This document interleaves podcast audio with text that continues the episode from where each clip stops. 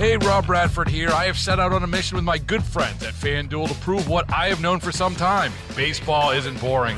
Now I have a daily podcast to prove it with some of the most notable people in the baseball world screaming baseball isn't boring from the mountaintops or at least agreeing to come on our show. Players, managers, GMs, and yes, even the commissioner of baseball, Rob Manfred. It has been a constant wave of baseball's most powerful voices. So join the revolution, subscribe, and soak in Baseball Isn't Boring. Listen on your Odyssey app or wherever you get your podcast. You'll be glad you did. Is live coverage from ABC News.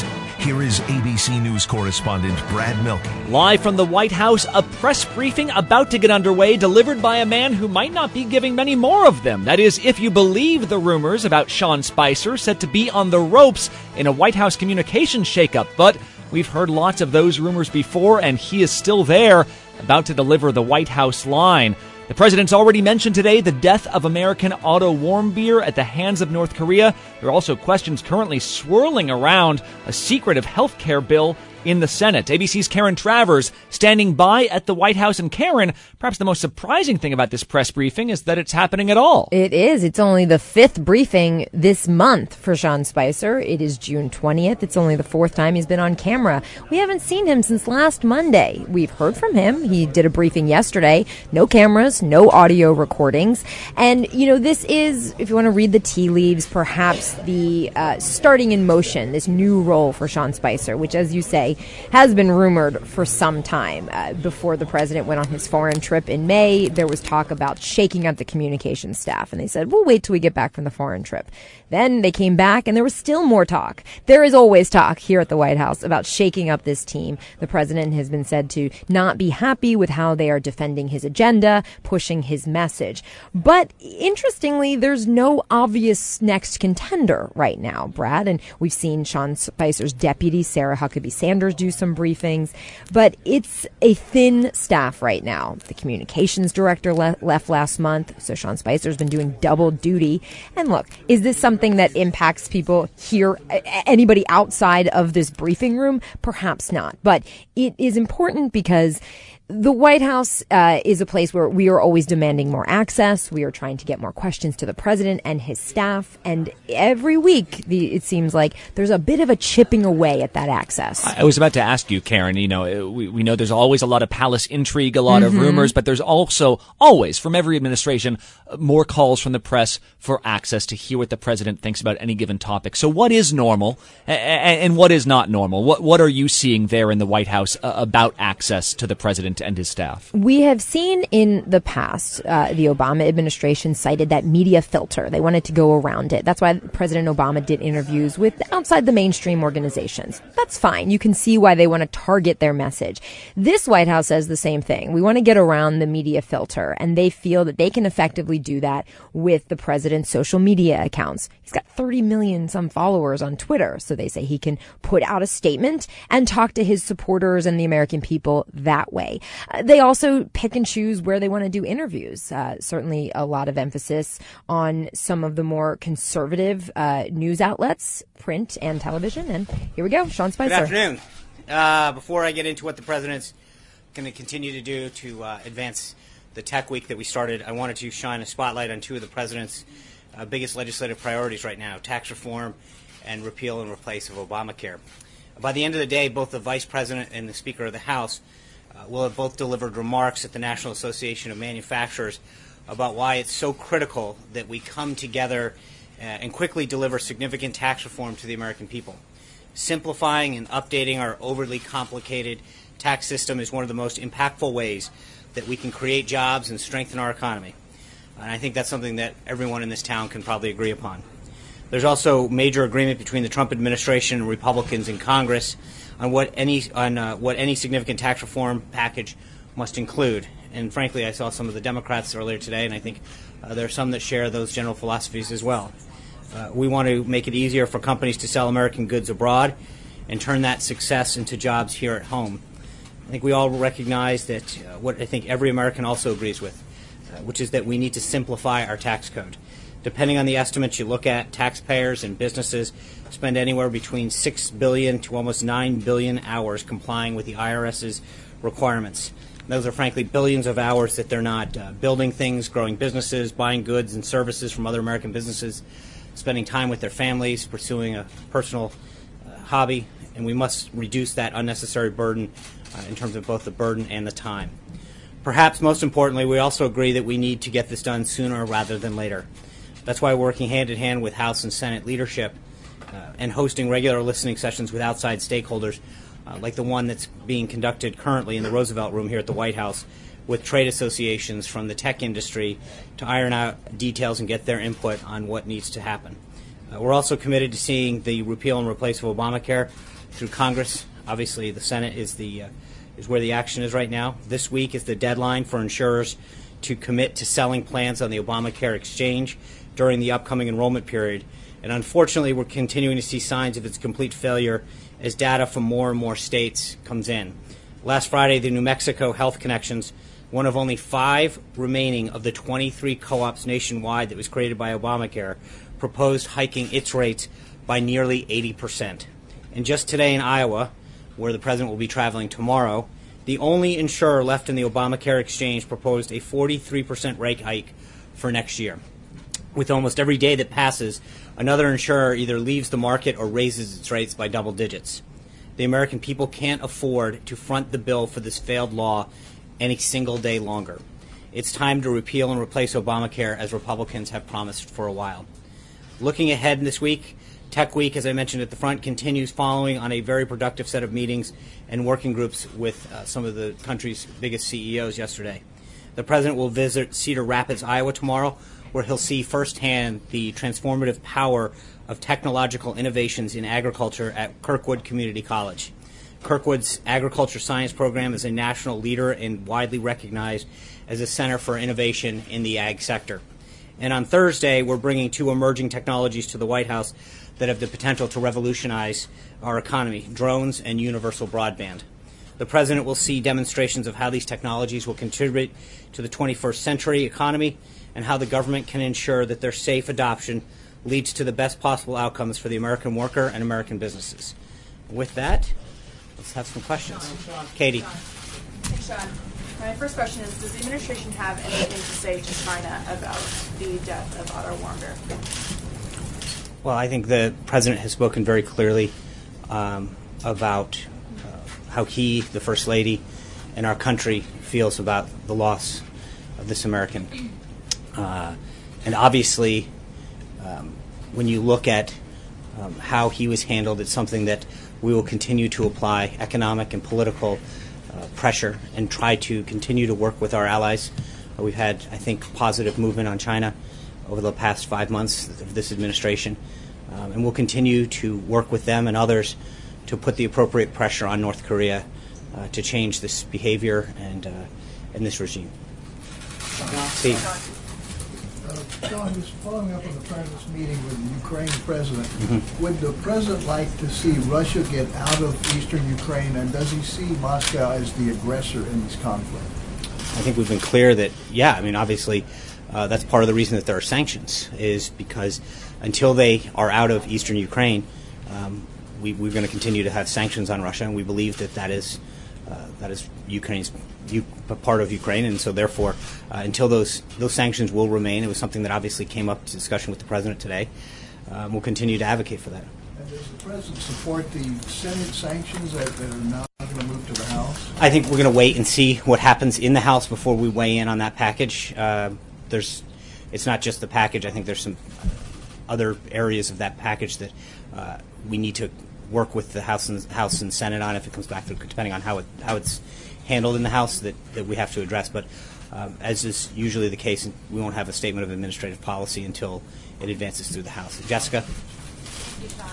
On the DPRK, can you talk about um, what the U.S. is willing to do in retaliation for Otto Warmbier's death with respect to sanctions of the United Nations or whatever? And secondly, with the U.S.-China security and defense dialogues beginning tomorrow, and it's already been stated that the North Korea issue is going to be at the top of the agenda. Do you anticipate walking away from tomorrow's dialogue with any kind of tangible results on North Korea? Um, we have been very forceful in our political and economic uh, pressure that has been applied in North Korea. I think we will continue to apply that. And as I mentioned earlier, Um, obviously, China can play, uh, has played, and can continue to play a greater role in helping to resolve this situation. Uh, and we will continue to hopefully build on the relationship uh, and the dialogue that we've had with China. I think there have been some positive steps that they've taken, both at the UN and economically, uh, to help strengthen the case against North Korea. But I'm not going to get ahead of where we may or may not go. Um, and obviously, we hope that those discussions uh, with China are productive and continue to, to move us forward. Gabby? Thanks, Sean. Um, there were some reports out that President Trump told members of that tech meeting yesterday that the Senate health care bill needed to have more heart. Can you shed some light on what it is he's not pleased with in the legislation that's being drafted? And um, can you also tell us why he would feel that way after holding a press conference in the Rose Garden supporting the House's version of the health care bill? I mean, the president clearly wants a bill that has heart in it. Um, he believes that uh, health care is something that is near and dear to so many families and individuals. Um, he made it clear from the beginning that those that was one of his priorities, and as the Senate works its way through this bill, as the House did, um, any ideas are welcome to strengthen it, to make it more affordable, more accessible, and deliver the care that it needs. Uh, but this is an area that the president believes passionately about. He cares, he understands the role that healthcare plays in so many people's lives and their families. Um, and he wants to make sure that we do everything we can to provide the best option for him as Obamacare continues uh, to fail. And is there a specific part of this bill, though, that leads him well, to believe that the Senate is doing something? There's, uh, I'm not again. Th- this is an ongoing discussion with Senate leaders and individual senators that he's had. You know that we've brought a lot of those individuals to the White House, uh, and there's been staff level meetings as well, Secretary Price and others. Uh, so I'm not going to get into the private discussions that have occurred, uh, but I will just say that uh, the more that we can do to produce a bill um, as it works its way through the process that achieves the president's goals, I think that's something that we can all agree on. John. Thanks, Sean. Uh, two. Uh, the first one's domestic. There's a special election occurring today in Georgia. Is this election, from the White House's point of view, a referendum on the president in any way? Um, look, I, have said before I'm not going to comment on the political nature of, of, an ongoing race. That being said, I think if you look historically, um, special elections um, generally don't foretell a, a, the outcome of you know races multiple years down the road. Uh, this is a race that the president or a, a, district that the president won by one point. It's obviously going to be competitive. Um, but uh, we'll have to see tonight. Obviously, that's up to the people of Georgia's 6th District to decide. And then on North Korea, I think the president once said that he'd be open to meeting with Kim Jong un. Uh, given what has happened uh, with Otto Warmbier over the course of the past 24 hours, is he still open to that? Well, I, I believe that the context in which he said that was if the conditions, if the right conditions presented themselves. Clearly, uh, we're moving further away, not closer to those conditions being intact. Uh, so I would not suggest that we're moving uh, any closer. Uh, and obviously, this is an issue that uh, the president commented earlier at the beginning of the meeting with, with President Poroshenko uh, that it troubles him deeply. Um, and he believes that if we had were able to get, we were pleased, obviously, to get um, Otto back to the United States to be with his family. But if we had been able to secure that earlier, potentially there could have been, um, you know, medical help that could have been rendered earlier. Obviously, we don't know the answer to that, but I think the president worked really hard uh, to do what he could to secure the release of him. Uh, and it's a shame what happened. I, I, I think uh, he was very clear about that when he spoke to, to members of the media earlier today. Vivian. Two questions. Um, also on Otto, the president today said that um, he he thinks it's terrible what happened to Otto. Does he have any more details? Do you have any more details on specifically what he endured there? I, I, I do not, and I, we would not share them at this point. Okay. I think there's so.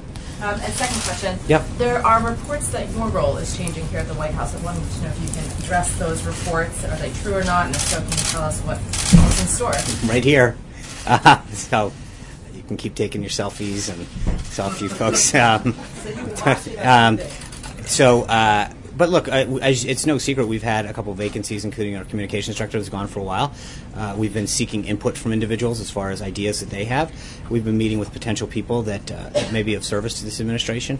I don't think that should come as any surprise. Uh, but we're always looking for ways to, to do a better job of articulating the president's message and his agenda, and uh, we'll continue to have those discussions internally. When we have an announcement of a personal nature, we'll let you know if that's a good deal. I'm going to Dave Price of WHO in Iowa in, in light of tomorrow's visit. Thanks, Sean. Uh, you already mentioned the president's coming. We understand that our longtime governor and now ambassador to China, Terry Branstad, will be there with him. The president has already praised Ambassador Branstad's longtime relationship with China's President Xi. Uh, as you know, the president has a certain style, the way he tweets and talks and that, that doesn't exactly mirror the way Terry Branstad has, has had his career in light of that, how do you see this dynamic playing out in Ambassador Branstad's role with China? Um, thanks, Dave. Uh, tomorrow, the, the, as you noted, the president will be joined by Governor Branstad at Kirkwood uh, to not just discuss uh, some of the agriculture uh, aspects of, of what's going to be discussed, but also talk about trade. I think he was clearly impressed with Governor Branstad's um, you know, as, as, Chuck Grassley put it, he's been an ambassador for Iowa for decades, if not his whole life. And I think that the president feels those skill sets, his understanding of China, um, and his dedication to help export U.S. products and agricultural goods and other stuff, services uh, to China in particular, is going to be a huge asset for the United States. Um, he chose Governor Branstad because he was impressed with what he had done uh, as ambassador, as, as governor uh, in Iowa, and the respect that he has for the people of Iowa, I think, is going to serve uh, this country well. So, Sean. Kevin. Thanks, Sean. Uh, I want to circle back on the Georgia 6th. Is it fair to say the president will be watching with great interest uh, the race that happens tonight? And what's his message? I know he had a couple tweets. What's his message to the people of the Peach State as they consider uh, the direction for that particular district? And if I could follow up. Um, okay, so just so we're clear, I'm not going to comment on political races. That being said, uh, as I've noted before, it's no surprise that the president is going to support uh, Republicans uh, up and down the ticket, especially to uh, maintain our majorities in the House and the Senate as we move forward. Uh, so obviously, as you've noted, he has tweeted about that. He believes that there's a clear and stark choice, uh, but I'll leave it at that. Let me ask you about the communication shop here. I know that you're probably wearing more than one hat at the moment, and yet there's been a great deal of uh, unrest, uh, certainly in this room and perhaps in other spaces, about a lack of press briefings, a lack of communication with you directly outside of, say, the office. I just wanted to know if you would sort of unpack the idea behind fewer on camera briefings, uh, just to sort of help make sense of what's going on. Um, sure. I mean, I, what I'll tell you is I've said it. Look, I, I've multiple times prior to actually taking the job in December and January, uh, explain that you know we're going to do what we can to communicate uh, our message. We will. Uh, we have a tremendous respect for the First Amendment, your ability to do your job, um, and, and, report uh, and seek out ideas, uh, and then we're going to work with you. I think the briefing is one aspect of what we do. Um, we're here really early in the morning and really late at night, available to all of your questions, whether it's email or in person. Uh, this is one avenue to do that. Uh, we've, as you've noted, opened up um, Skype questions to bring more people into the briefing room. Uh, but we have uh, done you know, multiple more opportunities for people to interact with the president, according to several folks that have been here for several administrations. Uh, we've looked at a lot of data that suggests that uh, when you look at the number of availabilities and, and interviews that the president's given, uh, it's pretty significant compared to past administrations. Uh, so I think that we, while you guys will always advocate for greater transparency and more access, uh, I think that we have done a very good job of not just providing opportunities here at a daily briefing, um, but also making ourselves available as a staff, you know, almost 20, 24 hours a day when it comes down to it. And I think uh, you look at the steps that we've taken to, to give access uh, to reporters, uh, and I do think it's pretty significant. I understand you'll always have issues, you'll always want more, um, and that's fair. I mean, that's your right. Uh, that's what a lot of the press is, is there to advocate for. You have an association that does that as well. Um, and I think that you'll continue to fight for it. We'll continue to do our job, and hopefully, uh, but I, I, I, do believe that if you look at it holistically, you'll see that we have a staff that's uh, very accommodating, uh, very tries to get to res- and responsive to your questions. Sean. Sean. Richard. Thank you, Sean. Um, two questions. Yeah. Uh, yesterday, the Quebec Premier was in town to talk NAFTA, and he met, among, among others, uh, Secretary Ross and the governor of Kentucky, Matt Bevin. And, and the Kentucky. Governor, I'll, I'll, let you say it. Well, no, I was just. I thought you said Connecticut. And, no.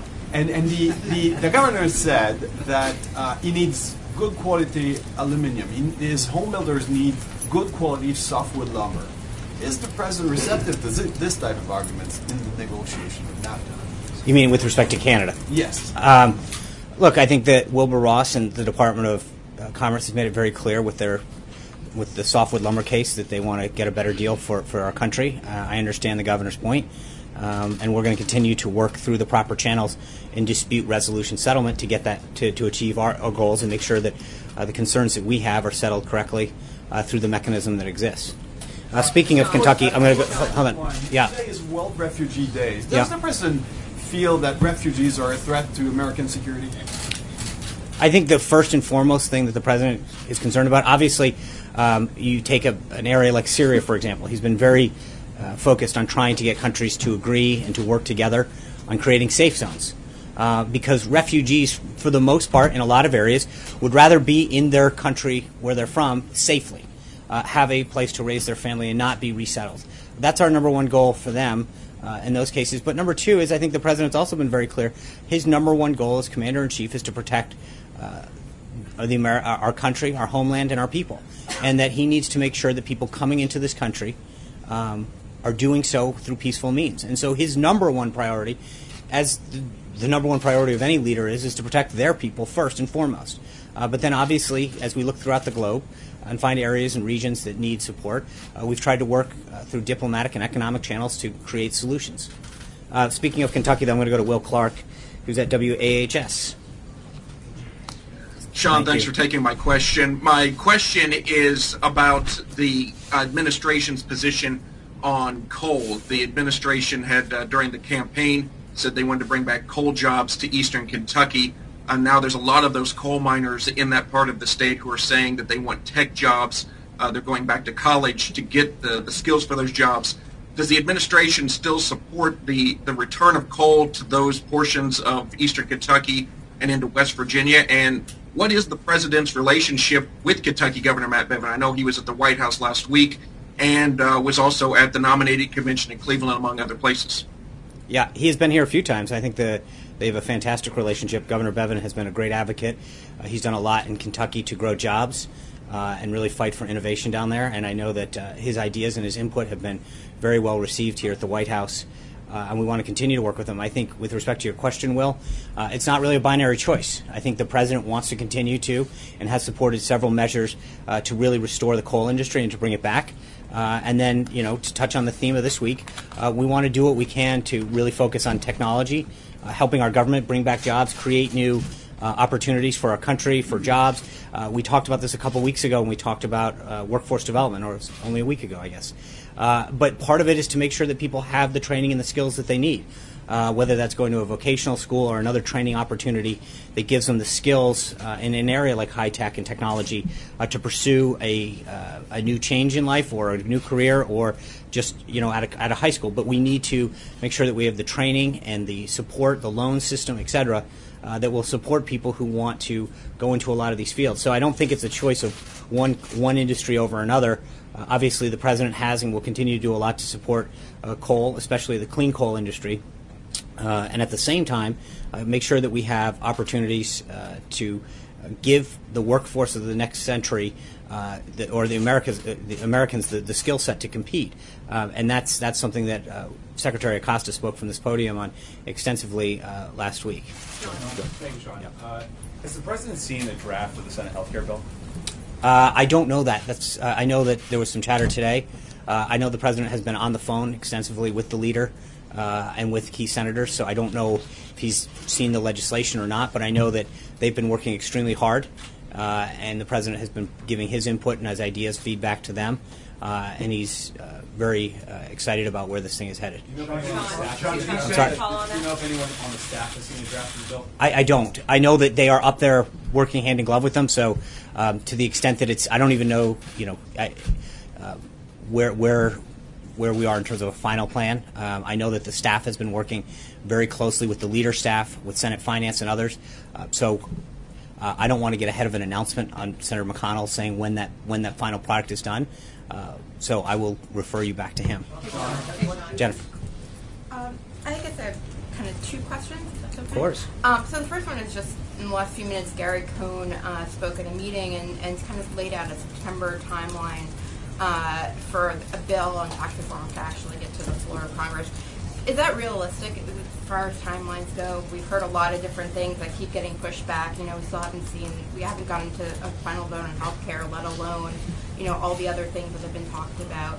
Um, is that, do you think that that's actually going to be a realistic timeline? I, I think we've we're working really hard. I think you saw uh, the speaker and the vice president, as I mentioned at the top, both talk about this. Uh, there's a strong commitment to doing it, and I think uh, it's, it's frankly bicameral and bipartisan. I saw Senator Warner from Virginia earlier today talking about uh, his concerns with the corporate tax rate and the need for it to come down to the 20s. That's great. We would love his support on a package like this. Um, so I think that there's going to be uh, very bipartisan, bicameral support for tax reform. And as we move forward on this, um, the degree to which we can get some of those individuals to join on uh, and craft a bill uh, will determine the schedule. But I think that's that's mostly a, a congressional timetable that we have to move with. And will there be outreach to Democrats in that timetable? Is that what- Uh, I think they've already met with some Democrats, and they'll continue to. But I don't. Uh, that has been part of the plan. It's already been part of the plan. And they'll continue to reach out to members of Congress that, that share these goals. And the other question is just on Ford. Uh, today announced that they're going to be, you know, build, building this new factory in China. Right. Um, the, the the president won kind of with a very like kind of declared victory when this plant was not going to be built in Mexico. So one, does he is there an administration reaction to the decision to go there? And then two, uh, there's been some signs that the administration wanted to get tougher on China on autos. Um, you know, are, are we going to see that from all? Well, with respect to your first question, um, Secretary Ross has put out a statement um, with respect to Ford's decision. And I think the general consensus is that the president wants to create uh, a tax system that companies want to come back and bring back jobs and manufacturing here in the United States. Um, and once we can pass that plan that you just asked about, uh, that really gets our companies more competitive, doesn't leave them with the highest uh, tax rate, and also deals with uh, a lot of other aspects about our tax business tax code that puts them at a disadvantage to their foreign competitors, uh, then I think you're going to see more and more companies not just go to other countries, but come back to the United States, grow in the United States, manufacture more in the United States. And that's where I think overall we continue to see the need to have tax reform to achieve those results. Sarah? Thanks, John. The president today said that if Otto Warmbier had been brought home sooner, the results would have been a lot different. Does the president believe that the Obama administration is partly responsible for what happened to Otto Warmbier? I, the president was pleased that he was able to work with the State Department and get Otto home as soon as he could. Uh, but I think when you um, when you realize what happened, uh, the president know you know believes uh, that had it happened sooner or quicker, uh, potentially there might have been additional medical resources that could have been provided. Uh, he's just obviously saddened by this entire situation, and um, and just would have hoped that it could have been resolved earlier. But, yeah. John, uh, thanks, John. Uh, yeah, I just want to ask, uh, the House Freedom Caucus and three GOP senators have uh, suggested that the August recess should either be scrapped or uh, just um, greatly shortened until more business can be done. Uh, for sure, get an Obamacare repeal bill through, uh, at least make the first step on tax reform. Is that something, could the president support either scrapping or shortening the August recess? Or I, I think that that's going to be up to, to the House and the Senate to determine their recesses. They don't generally we don't get involved in their schedule, and so Okay, but it- I'll, I'll let I'll let Speaker Ryan and Leader McConnell decide what's appropriate uh, in terms of their. Is the president satisfied with the pace the Congress is moving? If, if the if we continue to move forward with health care uh, the way that we're that way that we're we've been told we're going to, and the, that I think we're great. We've got our priorities. We want to get health care done. We want to get tax tax uh, reform done, and obviously the president's spoken very extensively about infrastructure. If we can get those done, I think we feel really good. Hallie, Can you get those done by August? I'm sorry. Just How can you get those done by August? it, it, uh, we'll go as quick as Congress wants. Uh, you know, that's it's a little out of our hands. But as soon as Congress can do it, we'll do what we can. You saw when the president, when the, the House had its bill up, the president uh, worked fear, uh, feverishly to make sure that he did everything he could to get it over the finish line. I think we'll do the same for all of those other scenarios as well. Hey, Sean, I have one on North Korea, but I'd like to follow up on health care there. Yep. Uh, You were around when Republicans were criticizing Democrats back in the day of Obamacare for it being, as you put it fairly recently, jammed down people's throats. You said it was rushed, it was secretive, that was the criticism. So how is what's happening now with this bill getting crafted, frankly, behind closed doors, any different from what Republicans criticized Democrats for doing? I think we wanted to be part of the process back then. If you look at what Democrats part of the process you, you look at what Senator Schumer said both in February to a MoveOn.org or, org call, uh, where he said that you know we're, no one's going to be no Democrats going to go near this, and what he said in a letter in uh, May 9th that he said that no Democrats would be part of an effort uh, that would repeal Obamacare. So they have chosen to take themselves not to not make themselves part of this process. Uh, there is when Senator McConnell brings the bill forward, I'm sure that there'll be plenty of time uh, to have debate. It's the Senate. There's always plenty of time to debate. He's talking about Uh, voting next week. well, okay, but again, I'm not going to get ahead of. I'll let Senator McConnell determine the schedule, Senate schedule and run the Senate that he that he sees fit. But let's not mistake ourselves with how they approach this thing. Their leader, Senator Schumer, made it very clear on at least two separate occasions that they didn't want to be part of this process. They didn't want to repeal and replace Obamacare. They were happy with Obamacare. We believe Obamacare is failing. We want a better system for the American people, a patient-centric healthcare system uh, that brings down costs and gives more accessibility to people. That's it. They chose not to. Uh, made it very clear that they didn't want to engage in this process. So, you know, to turn around now and to second guess, uh, that, that, that that's something they should take up with their own leader. On North Korea, um, does the president support a travel ban to those heading to North Korea? And given Senator McCain's comments that he believes Otto Warmbier was murdered, is it this administration's position that North Korea killed that young man? On the first one, I think the State Department is mulling uh, additional um, advisories, and I'll, I'll leave it to them. That's that's how they our travel is um, restrictions and such is run through the State Department. So I would refer you to them. And again, I don't want to uh, before.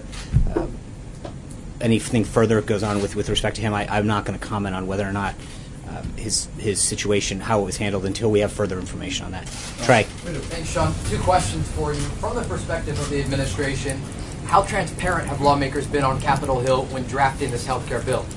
How what? How transparent have they been? Well, to, I mean, I think that we've had a very robust discussion with lawmakers, uh, first in the House and now in the Senate, um, who have ideas and input. But ultimately, each of those bills uh, is the product of their own chamber. I mean, the House, we obviously uh, had plenty of sessions with, with members uh, of the House as they move forward. We've done a lot in the Senate, um, but each of those Senate, each of those chambers runs their own um, chamber respectively by their by the leadership they have. It's not our job to go in and dictate how they do it. Uh, we have been tried to be as helpful as we can throughout this process um, by highlighting the need uh, for repla- repeal and replacing a failed system, and we'll continue to do that. But it's not for me to get up and talk about how their uh, their process works through each of their respective chambers. Can I follow up on Steve's question on Russian sanctions? Uh, just very plainly, uh, a yes or no answer. Does President Trump believe that the Russian government interfered in the 2016 elections?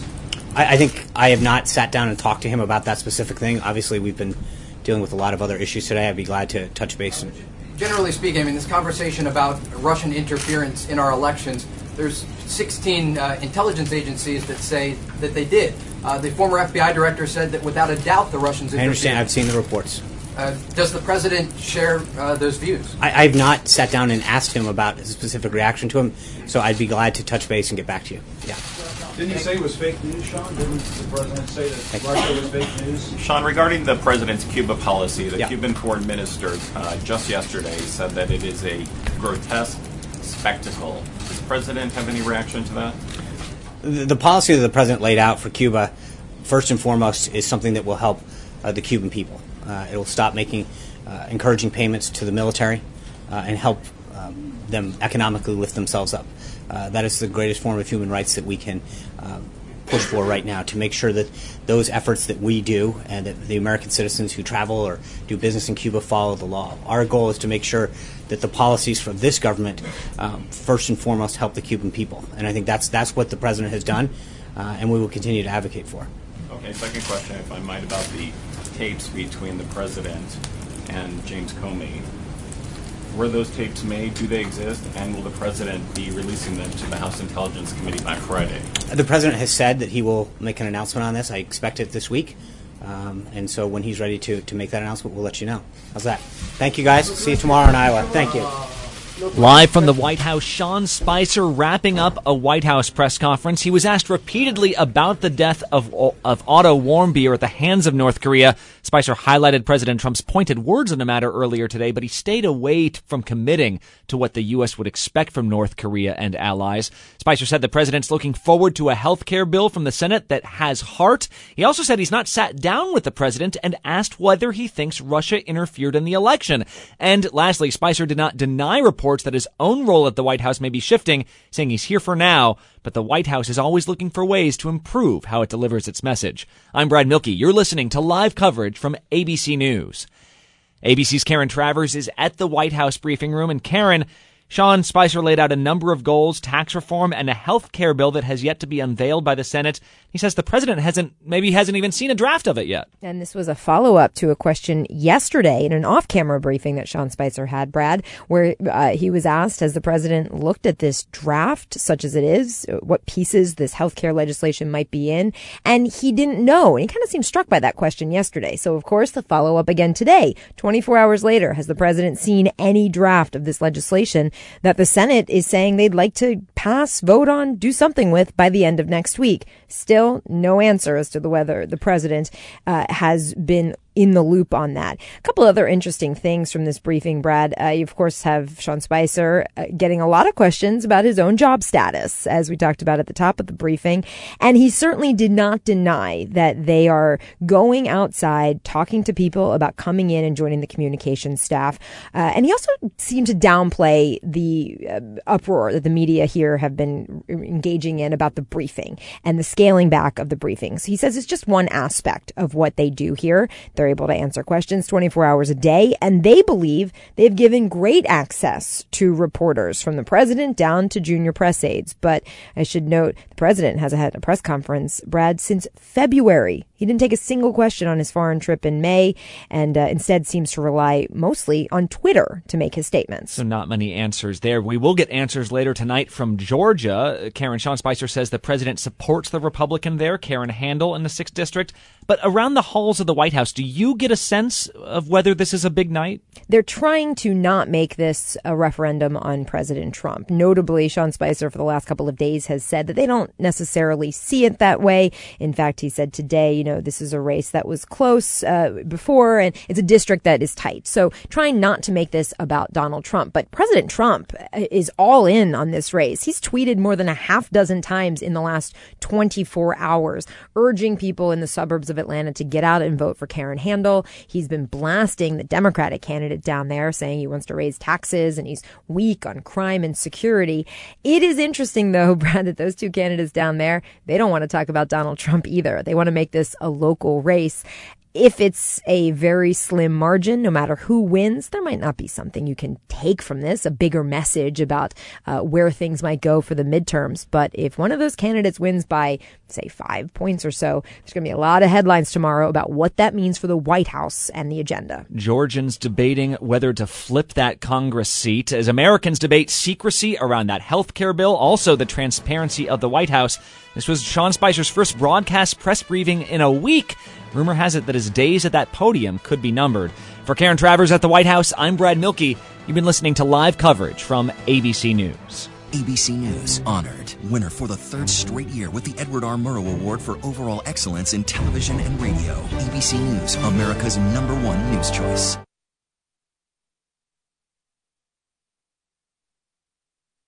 Hey, Rob Bradford here. I have set out on a mission with my good friends at FanDuel to prove what I have known for some time baseball isn't boring.